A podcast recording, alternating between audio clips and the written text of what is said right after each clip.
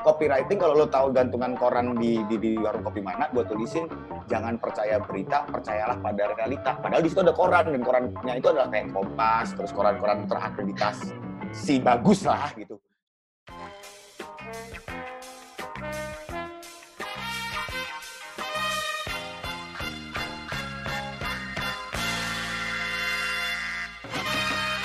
Hai guys, mau ngucapin thank you dulu nih buat ownernya at caffeinebar.id Bapak Rino yang udah ngusulin topik buat episode kali ini. By the way, buat teman-teman yang belum tahu nih Kalian juga bisa loh menyumbang topik buat salah satu episodenya Warung Kopi. DM aja ke at warung.kopi COPY di Instagram. Jangan lupa juga buat di follow karena semua update seputar episode terbaru bakal kami infoin cuma di IG.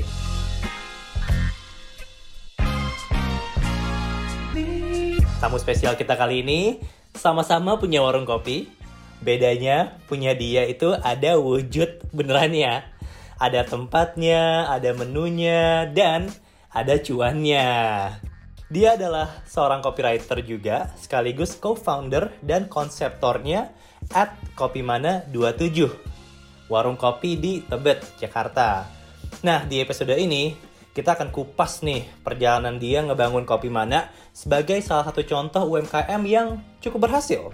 Dan sesuai topik episode ini, kita pengen tahu juga nih gimana cara dia nerapin ilmu copywriting buat ningkatin usahanya. Oke, langsung aja yuk. Kita sambut tamu kita, Bapak Sigit Prasetyo.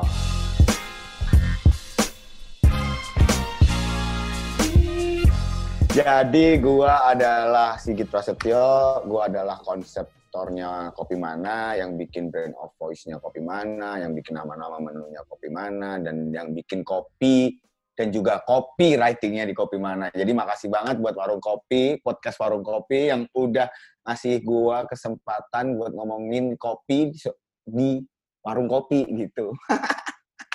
Ribet. Sama-sama bro. Oke berarti ini lo konseptornya kopi mana ya? Jadi ya, kalau ya, ya, ya. ada customer yang datang ke warung kopi kopi mana, terus melihat seluruh dekorasi dari luar sampai dalam, nama menunya itu semuanya kerjaan lo tuh. Ya, benar sekali. Oke, lo bisa kasih penjelasan dikit nggak nih? Dikit aja paling kayak kopi mana tuh apa, di mana, dan apaan sih kayak Oke. Oke, buat yang belum tahu nih. Hmm. Nah ini menarik nih. Kopi mana itu kan sebenarnya kan belum terkenal terkenal amat ya. Jadi kalau ada listener podcast warung kopi yang pengen main ataupun ngopi di Tebet bisa aja sebenarnya kopi mana itu adanya di Jalan Profesor Dr. Supomo nomor 45 BZ Jakarta Selatan. Tapi itu di daerah Tebet deket dep seberangnya Honda Tebet lah. Seberangnya dealer mobil Honda Tebet. Nah di situ warung kopi mana tuh. Dulunya sih sebenarnya nggak di situ kopi mana itu. Dulu di gang yang sekarang deket sama toko kopi Tuku kalau tahu di daerah Tebet yang sering main ke daerah Tebet mesti tahu deh situ. Nah dulu cuma di situ bro. Jadi waktu itu, eh boleh nih gue langsung ngomongin kenapa namanya kopi mana? Boleh, boleh banget, boleh banget. Oke ya. Jadi waktu itu kan gue kuliah di Belanda ya gitu Belanda terus gue pulang gue nggak punya pekerjaan nih gitu karena sebenarnya gue udah malas banget nih balik ke pekerjaan gue yang dulu karena sebagai seorang wartawan bola gitu akhirnya gue kepikiran pengen bikin warung kopi bro dan waktu itu tuku udah ada tuh tuku udah ada dan gue sangat miss dengan tuku gitu. Wah anjir warung kopi ini keren banget loh dia bisa bikin kopi yang kopi yang simple kopi yang enak dengan packaging yang oke gitu. Terus harganya murah dan bisa di bi- bisa bisa bisa bisa dijangkau lah untuk semua kalangan ABC semuanya bisa ma- minum kopi itu gitu. Terus akhirnya gue kepikiran juga apa ya gitu. Dah gue langsung mikir gitu. Gue juga harus bikin brand yang kayak gini nih gitu biar orang tuh tahu gitu biar orang tuh tahu bahwa ini warung kopi ini warung kopi itu juga punya punya punya uh, uh, uh, punya nilai lebih lah selain menyediakan kopi dia juga punya cerita gitu. Ada bold story yang di belakang sebuah warung kopi itu gitu. Akhirnya gue mencoba lagi membuka kamus gue melakukan apa yang pernah dilakukan Eminem saat menulis lagu itu buka-buka kamus gue cari-cari kosakata kosakata apa gitu ya. Akhirnya gue ketemu dengan kopi mana gitu. Ih kopi mana ini seru juga menurut gue gitu. Karena apa? Sebenarnya kopi mana itu adalah pertanyaan dari orang-orang Papua gitu. Kalau lu mau ke mana gitu. Dari misalnya kalau orang Papua nanya lu mau ke mana gitu. Ntar tuh orang Papua pasti ngomongnya dengan kopi mana? gitu. Ih lucu juga nih gitu kata gue cuman kan waktu itu kan bahwa ya beda ya bro gitu. Gue nggak sekolah bisnis dan Tio yang punya tuku itu sekolah bisnis kan pasti akan memikirkan brand of voice-nya gimana gimana gitu. Sampai menunya harus seperti apa terus tone tone Instagramnya kayak gimana gitu. Gue mah dulu nggak kepikiran asli gue nggak kepikiran buat ngomongin itu semua. Gue yang gue pikirin bahwa gue punya brand yang eye-catching punya makna bisa dimengerti sama orang dan sangat Indonesia banget gitu Hai guys, pause bentar ya. Cuma mau ngingetin aja jangan lupa follow Instagramnya warung.kopi biar teman-teman semua tahu topik terbarunya apa, episode terbarunya apa, guest terbarunya siapa. Thank you, enjoy. terus jalan jalan jalan sampai pada akhirnya warung kopi gue sepi bro nggak ada yang itu nggak ada yang dateng gitu kenapa gitu ya kan bingung gue nggak tahu gue harus ngapain nah akhirnya gue harus bikin tagline nih gue mikir gitu. Oh akhirnya harus bikin tagline nih. Tagline gue yang harus bisa ngehook orang langsung gitu lah gitu. Karena waktu itu kan gue bikinnya di deket pasar tebet yang notabene banyak orang lalu lalang gitu kan. Akhirnya gue kepikiran warung kopi dan penitipan istri bro. Itu Nah, tapi pas gue memikirin bahwa tagline-nya warung kopi dan penitipan istri tersebut lah, gue kemudian memikirkan bahwa sebenarnya ini cocok gak? Ntar gue kalau mau bikin menu, menunya harus kayak gimana nih tone-nya gitu. Uh, brand voice-nya harus kayak gimana nih gitu. Nah, dari situlah akhirnya gue tahu bahwa kalau kita mau bikin nama, kalau kita mau bikin tagline, ya kita harus mikirin juga brand voice-nya seperti apa gitu nantinya gitu. Karena kalau kita nggak mikirin itu, akhirnya cuma serampangan aja, nggak ada konsepnya gitu. Nah, gue dulu pilih-pilih pilih style yang ngehe aja gitu pilih style yang ngehe ngomongin soal soal soal isu-isu isu-isu rumah tangga baru gitu karena waktu itu kan teman-teman gue udah pada kawin gitu dan pada saat sampai hari ini pun gue juga belum kawin gitu. Kalah sama Edwin. Edwin kawin di tanggal hari ulang tahun gue makanya gue selalu ingat. Ya gitu. Jadi ceritanya gitulah soal ngomongin brand kopi mana tuh gitu. Akhirnya ya sampai sekarang akhirnya gue ya kopi mana punya punya brand voice soal istri istri istri gitu dengan istri sebagai subjeknya gitu. Bukan istri sebagai objeknya ya walaupun banyak juga orang yang kadang-kadang nanya mas kok kayak gini sih? Gitu. Kok sangat tidak feminim sekali gitu kenapa harus penitipan istri? Gitu tapi ya ya udahlah cuek gue tidak bisa menyenangkan semua orang kok gitu. Hancur ya rusak ya obrolan ini ya. Mungkin kalau dari gue sebetulnya uh, kenapa sih copywriting tuh penting banget untuk membangun usaha kalau menurut lu? Gini bro, balik lagi gitu sebagai UX nah. writer, kenapa sih lu uh, eh, UX writer tuh penting hmm. banget buat buat buat sebuah produk gitu? Ya sama aja dengan copywriting di dalam sebuah produk ataupun UMKM gitu karena sebenarnya sebagai seorang konseptor gitu, sebagai seorang konseptor hmm. yang menjual produk berupa kopi gitu, kopi bukan copywriting ya, menjual kopi, produk kopi, gue juga harus menyampaikan ada story-story yang lainnya gitu. Karena waktu itu gini sebenarnya ceritanya adalah, gue pernah kerja di salah satu restoran Belanda namanya Pelangi kalau yang gue jadi helper gitu gitu gue nyuci nyuci piring nggak jelas lah pokoknya gitu. Terus gue selalu ngeliat bahwa chef itu selalu menceritakan masakan-masakan yang yang dibikin kepada kepada pemakannya gitu. Ah oh iya ya berarti seor, sebuah makanan itu juga harus punya cerita di belakangnya gitu. Kenapa orang bikin rice tafel waktu itu dia kan di Belanda terus bikin cobro bikin apalah gitu. Akhirnya gue terinspirasi dari situ akhirnya oh iya berarti produk gue itu juga harus punya maknanya gitu harus ada harus ada ceritanya lah di dalamnya gitu. Makanya kalau lu main ke warung kopi kopi mana 27 yang ada di Tebet itu, lu akan tahu bahwa di setiap makanan itu akan kasih gua kasih cerita gitu. Kayak nama ada nama pasta, pasta namanya andap ansor gitu. Andap ansor itu adalah uh, term yang dipakai orang Jawa gitu waktu itu untuk uh -huh. menggambarkan sebuah tindakan yang sangat sangat lemah lembut gitu, tidak tidak jumawa dan yang lain sebagainya. Nah pasta itu rasanya kayak gitu, tampilannya jelek sebenarnya, cuman rasanya tidak jumawa gitu aja gitu. Itu contohnya. Terus kayak ada pasta ditinggal dinas gitu. Itu pasta yang dipak yang di diffusion dengan ikan asin bro gitu.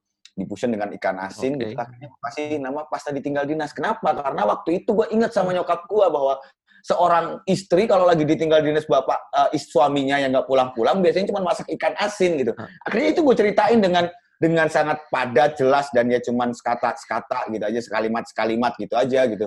Gue pengen bercerita, ceritanya nyampe dan yang lain sebagainya. Mhm. Dan yang penting punya experience, eh, si, si, si, si pemakainya punya experience. Oh berarti kayak gini ya gitu. Apa yang dimaksud si chef ini kayak gini ya gitu.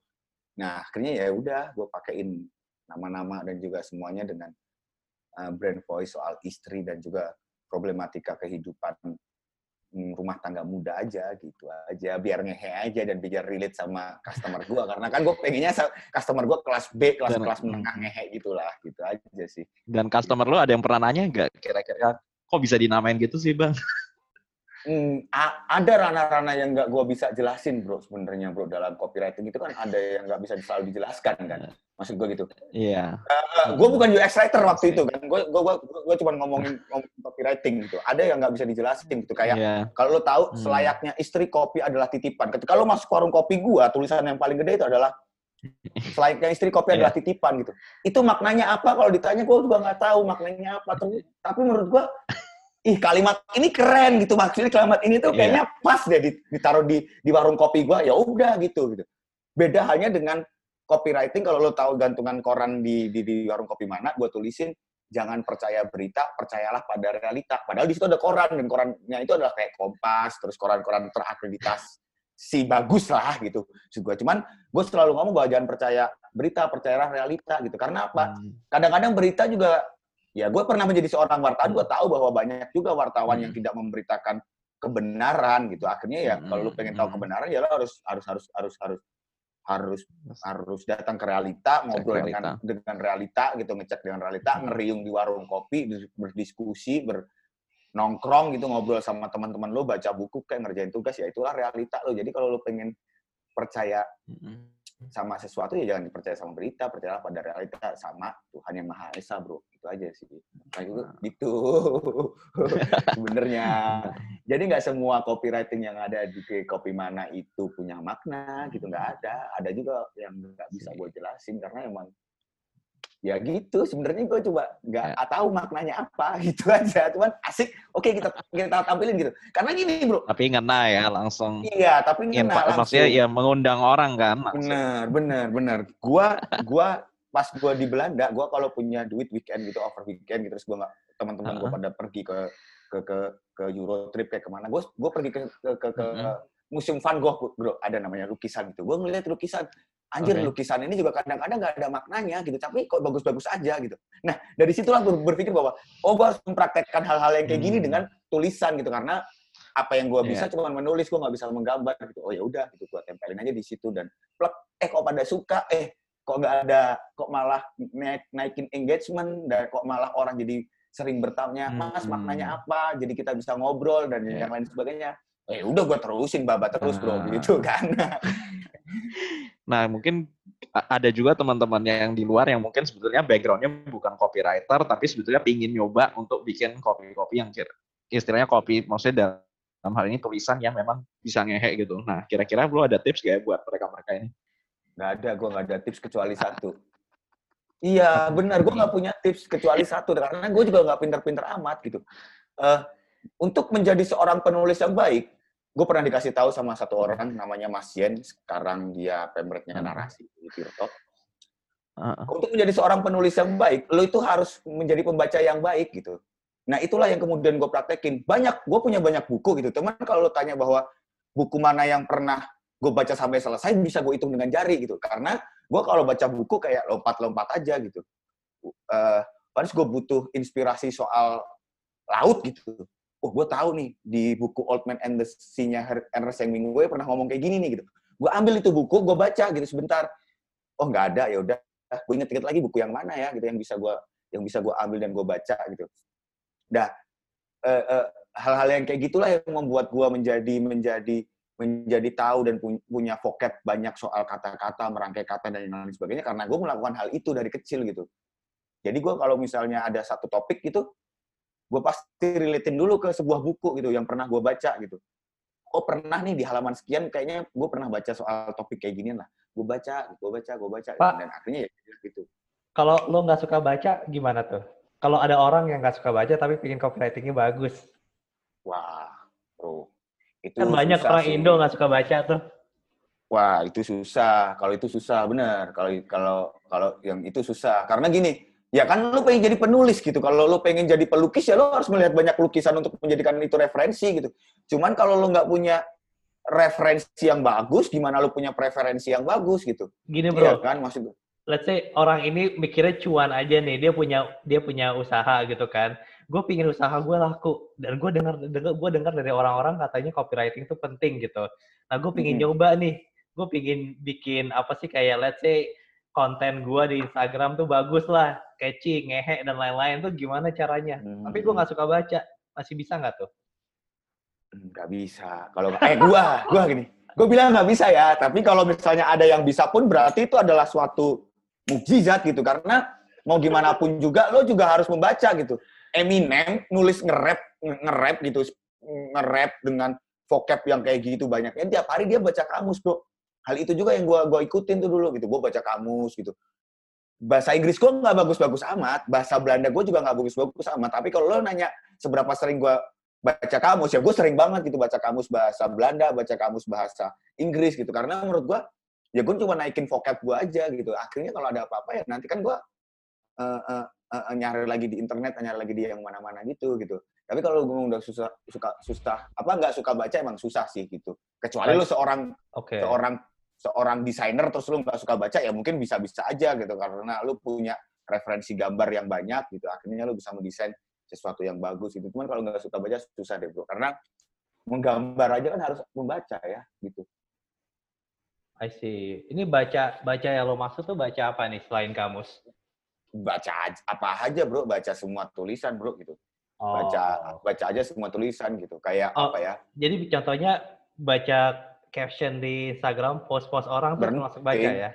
penting. Kalau lo tahu bahwa eh, ada kopi, eh, jadi kopi mana? Jadi kan sebenarnya ko- kopi buatan istri itu sudah melewati beberapa kali pergantian label lah gitu. Dan yang paling baru ini ada tulisannya kopi mana berdiri sejak tidak dapat kursi gitu.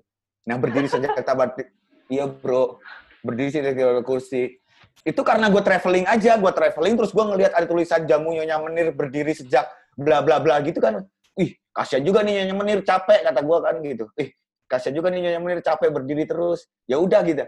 Ya akhirnya itu juga yang gue terapin gitu. Karena kalau lu nggak ngebaca aja gitu lu nggak ngebaca tuh ya lu nggak akan bisa apa-apa gitu. Even apa ya tulisan-tulisan baliho baliho dan yang lain sebagainya. Karena apalagi kalau lo ngelihat baliho di jalanan gitu. Itu kan sebuah karya yang sudah melatih proses copywriting dulu dong gitu. Nggak mungkin nggak itu. Akhirnya kalau misalnya lo udah sering baca lo akan ngomong bahwa ah ini culun. Ah ini keren. Ah ini culun. Ah ini keren. Gitu. Ah kerenan yang kemarin. Gitu. Ya kayak kayak gitu aja gitu sebenarnya tuh. Korek gua mana ya? Kalau dari lu kira-kira kopi, lu mikirin copywriting-nya dulu atau mulai mulai niat mulai jualannya dulu nih? Hmm, ya, ya, ya, ya, bagus nih pertanyaannya nih, bagus nih pertanyaannya nih. Copywriting dulu ya? apa? ap- Iya, bagus nih pertanyaannya. Copywriting dulu apa? Jualan dulu gitu. Sebenarnya gini bro, semua orang tuh bisa jualan gitu, tapi nggak semua orang punya unique, eh nggak semua orang bisa jualan produk, tapi nggak semua produk itu punya unique selling point gitu. Nah, kalau lo mau mulai jualan, kalau lo mau, mau mulai UMKM nih, kayak masa pandemi yang kayak gini lah, pasti banyak banget kan orang yang pada pengen jualan gitu. Ya lo harus tahu dulu gitu. Sebenarnya unique selling produk lo ini apa gitu. Kalau lo nggak punya unique selling point ya susah sih dalam untuk untuk bertahan. Apalagi banyak banyak brand-brand baru yang bermunculan seperti ini ya lo susah gitu untuk untuk untuk untuk dapat perhatian dari masyarakat ataupun calon pembeli lo kalau lo nggak punya unique selling point gitu kalau misalnya lo nggak bisa jadi copywriting ya lo cari aja desainer yang bagus gitu jadi lo bicara membicarakan produk lo menjelaskan produk lo dan dan dan, dan nyeritain produk lo itu lewat sebuah gambar misalnya gitu. Kalau gua kan menceritakan produk-produk gua lewat tulisan-tulisan gitu. Karena waktu itu kan ya cuman bisa nulis doang gua. Sekarang mah beruntung lah gue bisa dikit-dikit sketch gue bisa gitu Photoshop bisa gitu. Dulu mah kan nggak bisa gue cuman bisanya nulis doang gitu. Nah uniknya gitu. Uniknya kan kalau pas episode berapa ya yang Karen Karen itu yang beli beli Episode 16 17 kayaknya Yup ya, lupa gua. tuh tuh dengerin 16 tuh pokoknya Heeh. ya 16 ya tuh dengerin tuh di episode warung Heeh. podcast edisi 16 ada seorang cewek namanya Karen dia adalah copywriting pertama di Blibli gitu copywriting pertama di Blibli dengan punya 9 desainer gitu. Jadi desain dulu baru dikerjain kopinya. Itu kalau di Blibli ataupun di banyak di banyak uh, perusahaan-perusahaan startup lah gitu. Nah, uniknya dulu karena gua nggak bisa ngedesain, gua itu dulu kopinya dulu, baru gua brainstormnya sama seorang desainer gua, eh gimana nih? Eh, kalau kopinya kayak gini, desainnya harus kayak gimana nih gitu. Nah, itu yang gue lakuin dulu gitu. Jadi ya sebenarnya bisa aja kita bolak-balik yang mana duluan gitu. Tinggal bagaimana siapa yang dapat ide duluan kan kalau di, di, di, di UMKM itu. Karena kan stakeholdernya nggak banyak. Lo kalau mau mau bereksperimen ya silahkan aja kan kan UMKM tidak banyak stakeholder dan itulah yang harusnya digarisbawahi oleh banyak UMKM UMKM itu. Kalau usaha lo masih kecil, eksperimen terus bro, jangan pernah menyerah gitu. Kalau kata orang Sunda struggle terus nepi paeh. Ya lu ekspresi aja terus terus terus terus terus terus gitu. Karena kalau lu nggak bereksperimen gitu ya lu nggak bakal tahu lu harus membangun brand brand produk lo itu seperti apa ngebangun produk lo itu seperti apa lu nggak bakal tahu. Tapi kalau misalnya kayak gue yang kemarin UMKM ya gue hajar terus aja eksperimen gitu. Oh nggak ada yang bagus tarik bagus terusin gitu tapi kan kalau di kantor-kantor besar itu nggak bisa bro gitu nah itulah yang harusnya di, di, di, dimanfaatin betul banget banget banget oleh semua pelaku usaha UMKM gitu. Lo harus nyari unique selling point. Caranya gimana? Ya lo harus jadi researcher buat produk lo sendiri. Ya lo harus jadi jadi desainer untuk untuk untuk untuk produk lo sendiri. Lo harus nyari copywriter untuk produk lo misalnya seperti itu karena ya tanpa lo menjadi tanpa lo tahu produk lo gitu, lo nggak akan bisa jualan produk lo gitu. Kalau knowledge produk lo rendah ya lo nggak akan bisa jualan produk lo itu sendiri gitu. Karena bagaimanapun juga orang sekarang nyari unique selling point gitu. Dan yang ada story-storynya gitu. Pasti itu. Bold story itu penting bro buat usaha gitu. Karena semuanya pengen denger soal story behind the, behind the scene ataupun ataupun apa ya cerita di balik sebuah produk tuh orang tuh pasti pengen gitu. Itu aja sih kalau gua dan lu dapetinnya gimana bro? Lu dapetin USP lo tuh gimana bro? Uh,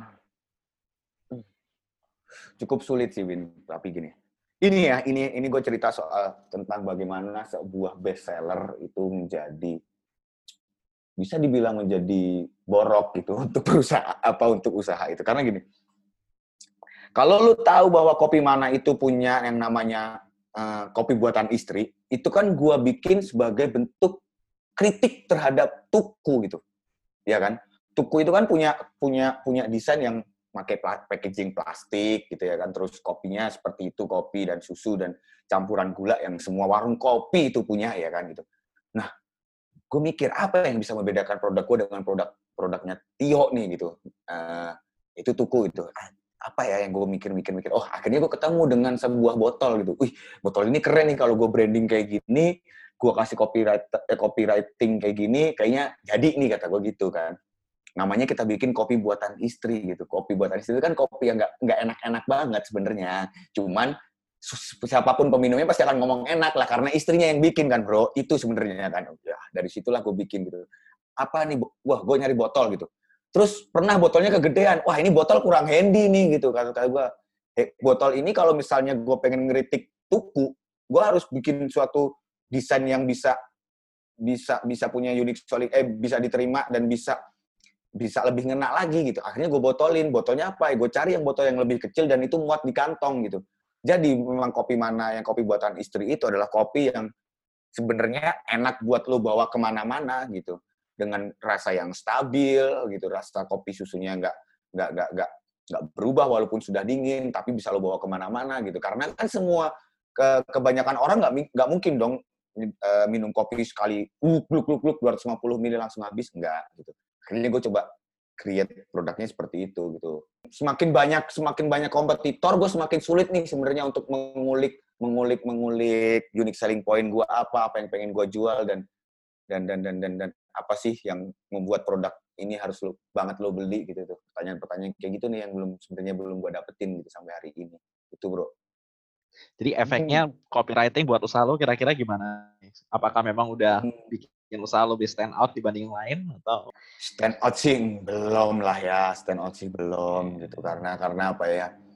Karena kalau ngomongin stand out kan secara produk juga memang harus stand out gitu. Gue kan sebenarnya belum lah karena gue masih main di kelas kelas kelas B gitulah kalau stand out mah belum. Cuman uh, karena gue merasa bahwa warung kopi warung kopi dan juga kopi mana itu cuma mentok di segmen kelas B, gue lagi ada mau mainan juga nih bro gitu, lagi mainan hmm. baru yang uh, yang gue sebenarnya aduh jadi bocor. Jadi sebenarnya gue pengen bikin sebuah warung walk gitu, gue uh, warung walk gitu, tapi yang kelasnya A dan B gitu. Nah ntar gue juga akan mainin copywriting, gue akan mainin uh, uh, mainin kata-kata di dalam produk gue itu, cuman gue belum bisa ngomong nih karena gue masih harus ngobrol banyak dengan uh, chef yang gue punya ini gitu aja kalau gue. Jadi kalau misalnya stand out sih enggak, cuman copywriting itu pasti akan bikin produk lo lebih punya cerita dan itu bisa jadi unique selling point produk-produk lo. Itu sih. Ada gak sih hubungannya copywriting sama cuan? Ada. Eh, eh lo jawab jujur dan lo coba ada. lo elaborate jawaban lo ya pak. Oke. Okay. gua jawab jujur ya bahwa gini. Uh, Hmm, ah, copywriting dan cuan itu penting, bro. Gimana? Pertama gini, uh, gimana cara lo ngedirect orang di jalanan gitu. Waktu itu kan gue milih daerahnya Tebet yang macet, ngedirect orang di jalanan untuk bisa masuk ke warung kopi gitu. Bahkan untuk sekedar mampir seperti apa gitu kan. Berarti lo punya tulisan yang eye-catching. Kalau nggak dengan desain yang eye-catching gitu. Nah, waktu itu karena gue cuma bisa nge-copyright ya, nge bikin bikin kopi, akhirnya gue bikin aja copywriting yang yang seperti itu gitu.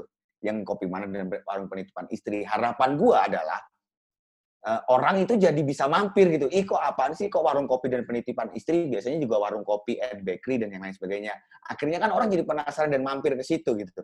Nah itu juga lah yang seharusnya ya itu juga lah kalau ngomongin kop, copywriting dan cuan ya pasti akan mendapatkan cuan gitu. Dah bahkan kopi mana hari ini gitu. Walaupun tidak menutup kemungkinan juga karena ada baristanya yang yang yang yang, yang baristanya yang bagus, dengan produknya yang bagus dan lain sebagainya. Cuman copywriting itu menjadi salah satu uh, poin jualannya kopi mana sih gitu sampai saat ini dari dulu masih nol kecil sampai sekarang bisa lah menghasilkan sekitar uang 6-7 juta dalam sehari itu bisa gitu aja. Kira-kira dengan adanya copywriting selain mungkin selain cuan kira-kira ada impact lainnya gak ya misalnya mungkin loyal customer lo jadi nambah atau mungkin di sosmed hmm. exposure-nya juga semakin lancar kira-kira hmm. ada nggak sih efeknya dari copywriting? Hmm, ada, ada itu ada banget gitu. Kalau ngomongin loyal customer nambah kan, ya berarti nambah terus tuh loyal customer gue dari nol sampai sekarang jadi seperti ini kan kopi mana tuh kalau ngomongin soal kopi mana. Cuman kalau ngomongin soal exposure dan yang lain sebagainya, gue di media sosial pun gue akan mencoba menjadi orang yang ngehe aja gitu, ngehe aja ngebalesin semua semua tek-tekan orang, semua story orang yang mampir ke warung kopi gua juga akan gua sapa, review di Google uh, apa tuh namanya? Yang di Google gitu juga gua baca, Zomato dulu gua juga baca, gua balas-balesin sendiri tuh kadang-kadang dengan style yang ngehe aja gitu. Jadi iya asal lu konsisten gitu, asal lu konsisten pasti orang akan akan akan akan akan datang ke tempat lu sih gitu aja. Karena konsisten dan uh, konsisten ke, ke kekonsistenan lo akan menambah customer experience gitu aja. Jadi pasti ada banget kalau ditanyain ada apa enggaknya pasti ada banget gitu karena customer experience itu 100% yang dibutuhkan untuk membuat UMKM. Lo harus konsisten di bagian mananya aja nih Pak, yang paling penting ya. Mungkin tiga terpenting yang mesti dikonsistenin tuh apa tuh? Ini, uh, pertama kan nama brand lo ya sama tagline-nya lah ya kan. Nama brand sama tagline itu harus konsisten dengan brand voice lo nanti di sosial media gitu. Brand voice lo di sosial media itu seperti apa tone of voice lo dalam ngasih caption itu seperti apa gitu. Itu habis itu nanti lo harus bisa menurunin itu ke nama-nama menu bro gitu. Nama-nama menu gitu. Apa yang membedakan Starbucks dengan warung kopi gua adalah di setiap menu gua punya cerita gitu. Gua selalu memberikan cerita gitu di semua produk gue, gue akan memberikan cerita gitu. Even apa ya, ada yang namanya Red Velvet, minuman Red Velvet di tempat gue, itu namanya Taylor Swift gitu. Karena gue dulu suka banget Taylor Swift gitu. Sampai sekarang gue juga suka banget Taylor Swift. Dan salah di, di album pertamanya uh, uh, Taylor Swift itu ada yang ngomongin Red Velvet. Oh ya udah, gue bikin aja di situ gitu. Artinya kan punya story-nya di situ gitu. Itulah yang kemudian membedakan gue dan Starbucks kan gitu. Itu kan yang membedakan gue dan Starbucks dan gue konsisten dengan hal-hal yang kayak gitu. Kalau gue lagi ngebas menu Red Velvet ya gue akan main dengan dengan story eh, dengan dengan dengan dengan cerita-cerita tentang bagaimana kecintaan gue dengan Taylor Swift, bagaimana uh, kecintaan gue terhadap uh, penyanyi tersebut yang perempuan dan istri yang yang ya gitu-gitu. Gak jelas emang. eh, bro, oke okay, oke okay, oke. Okay. Eh, gue pengen tahu nih, sebenarnya ada nggak sih bedanya kalau gue punya usaha nih ya? Ada nggak nih hmm. bedanya kalau gue terapin uh, copywriting ke usaha gue sama kalau gue bodo amat gitu? Bedanya apa sih? Hmm. Kalau ada? Bedanya ya pasti ada bro, karena lo akan punya brand voice itu dan orang akan pasti akan ingat dengan brand voice itu gitu. Gimana sih kalau lo nggak nerapin copywriting gitu di, di, di, di. emang semua sem, semua menu lo akan digambar gitu emang semua sem, semua nama nah, tagline lo akan digambar juga kan? Enggak gitu. Maksud gua yang yang kayak gitu itu penting juga sih sebenarnya gitu. Jadi ya penting banget menurut gua gitu. Lo ada contoh usaha yang nggak pakai copywriting tapi sukses nggak bro? Starbucks jelas. Oh iya Starbucks. itu nggak ada copywriting ya? Ya Starbucks sekarang gitu. Eh, Starbucks nggak nggak perlu dia bikin copywriting copywriting dan yang lain sebagainya gitu. Starbucks jelas kalau lo ngomongin itu cuman kan hari ini juga banyak juga gitu bahwa uh, banyak loh sekarang kopi janji jiwa kopi kenangan dan yang lain sebagainya gitu gitu kan mereka udah punya duit ribuan dolar juga masih mainin copywriting gitu kok dengan kampanye janji jiwa yang soal soal keluhan hati anak remaja gitu misalnya. Ataupun kopi kenangan yang ngomongin soal kenangan-kenangan bersama mantan yang kayak kayak gitu kan masih masih pasti banyak juga gitu. Bahkan uh, uh, apa ya tuku aja tuku aja mainin copywriting kok gitu tuku, aja mainin copywriting jadi kalau lo bilang bahwa bahwa warung kopi apa yang nggak mainin copywriting tapi sukses ya Starbucks terus Max Coffee gitu kayak Jeko gitu Cuman kan akhirnya orang juga jadi sangat ambigu kan gitu. Orang ini Jeko ini toko donat atau toko kopi nih gitu. Nah, karena dia juga tidak pernah, iya kan, gitu. Kalau lu lagi ke Jeko pasti lo akan beli donat, gitu. Nggak mungkin lo beli kopi. Kalau lo beli kopi, lo akan ke Starbucks, gitu. Itu hanya di permasalahan, gitu. Kalau lo nggak punya copywriting, lo nggak punya unique selling point, dan lo nggak pernah diingat sama orang, akan susah, bro, gitu. Apalagi gua ada di Kokas, eh deket sama Kokas lah, lokasi gua. Orang kalau mau meeting, mau ngopi di Kokas eh, di daerah Kokas itu pasti akan ke kalau nggak ke Starbucks ya ke Max Coffee kayak apa kayak yang ada di mall itu kan gitu. Untuk ngedirect orang sampai ke warung gua kan susah gitu. Kalau gua nggak nggak nggak punya satu hal aja apa yang paling diingat-ingat sama sama si customer akan susah bro gitu. Akan susah pasti gitu. Karena gua sendiri ya punya prinsip gue selalu mengingat eh mengingat orang itu dari kebaikan kebaikan seseorang gitu satu hal kebaikan seseorang gitu artinya kan satu hal satu hal yang kayak gitulah yang sebenarnya pengen gue coba tarik untuk untuk untuk untuk untuk membuat orang datang ke warung kopi gua itu gitu kan lo ini sebagai konseptornya si kopi mana dan kopi hmm. mana itu kan warung kopi kalau lo lihat zaman sekarang nih usaha tuh bukan kopi doang ya ada yang ada yang usaha just tip lah atau mungkin sewa alat fotografi atau mungkin hmm. usahanya ya macam-macam lah ada kue-kuehan roti bakar yang khususnya ke sana hmm. gitu kan nah maksud gue itu copywriting tuh penerapannya bisa nggak sih sebenarnya buat usaha-usaha yang yang jenisnya lain gitu sekarang gini lo lo mikirnya cuan cuan cuan cuan tapi kan harus ada proses kreatif juga gitu proses kreatif juga di belakangnya. Kalau lo nggak punya brand voice ya lo nggak akan nggak nggak nggak nggak akan diingat sama orang gitu. Kayak misalnya nih teman gue punya punya punya punya uh, just tip itu usaha just tip namanya pick to pick gitu. Pick to pick gitu. Jadi wih lucu juga nih gitu. Maksud gua pick to pick gitu. Keren gitu maksud gua gitu. Kalau lu punya copywriting yang keren lu punya brand voice yang keren sekarang lu akan enak aja kok lu jualan di di di di, di Instagram gitu. Lu akan enak aja jualan di Twitter di Facebook ataupun di WhatsApp ataupun di mana pun itu gitu soal tapi kalau lu nggak punya ke, keunikan yang itu dan dan lu nggak punya duit yang cukup ya pasti usaha lu akan mati gitu aja. Karena gini Starbucks bisa gede walaupun nggak punya nggak punya brand maksudnya gini mereka punya pasti punya brand voice mereka pasti punya guideline juga untuk ngomongin brandnya tapi kan tidak se sengehe dan se se ekspresif gua gitu dalam mem memainkan kata-kata untuk untuk membangun brand voice-nya gitu tapi kan ya tapi itulah itulah dia perbedaannya gitu gue punya kekuatan di ide gitu gue punya kekuatan di ide gue punya kekuatan di cerita Starbucks mungkin nggak punya tuh soal itu semua gitu nah itulah yang kemudian harus kita tarungin loh. Kalau kita nggak punya duit ya kita harus narungin ide gitu. Oke deh Hmm. Pak, ini eh, ada lagi nggak nih yang mau lo tambahin nih sebelum kita tutup nih buat listeners? Kalau gua apa ya? Kalau biasanya kan presentasi-presentasi gitu harus ada ini kan, harus ada quote-quote menarik gitu kan. Boleh lah Gua- quote quote quote lo apa nih? Oke, quote, menarik bangsat gua lo apa nih? quote menarik gua gua ambil dari SMA berapa ya? SMA 3 Bandung kalau nggak salah di dekat Taman Lalu Lintas. Itu Anjir. ada, ada tulisan begini, Bro. Eh, knowledge, knowledge is power but character is more. Ya itu kalau lu punya brand ya lu harus punya karakter gitu. Kalau karakter lu nggak punya karakter ya selesai nantinya gitu. Itu aja sih. Knowledge is more karakter. Eh, knowledge is Knowledge is power. is Knowledge power. is- knowledge is power, but character is more. Itu kata SMA 13. Oh. Itu sampai sekarang itu gua ya gue suka gue suka jalan-jalan ke Bandung lah. Gue suka Bandung. Gue pernah kerja di Bandung juga. Terus anjir ini copywritingnya keren banget sih ini. Ini quotes dari siapa sih menurut tapi menurut gua oke, simple aja tapi menurut gua oke gue harus jadi orang yang kayak gitu gitu. Gue harus punya harus punya pengetahuan tapi gue juga harus punya karakter gitu gitu lah gitu aja sih gitu itu kayak kayak quote di kantor Gojek ya Pak. The more I see, the less I know ya. ya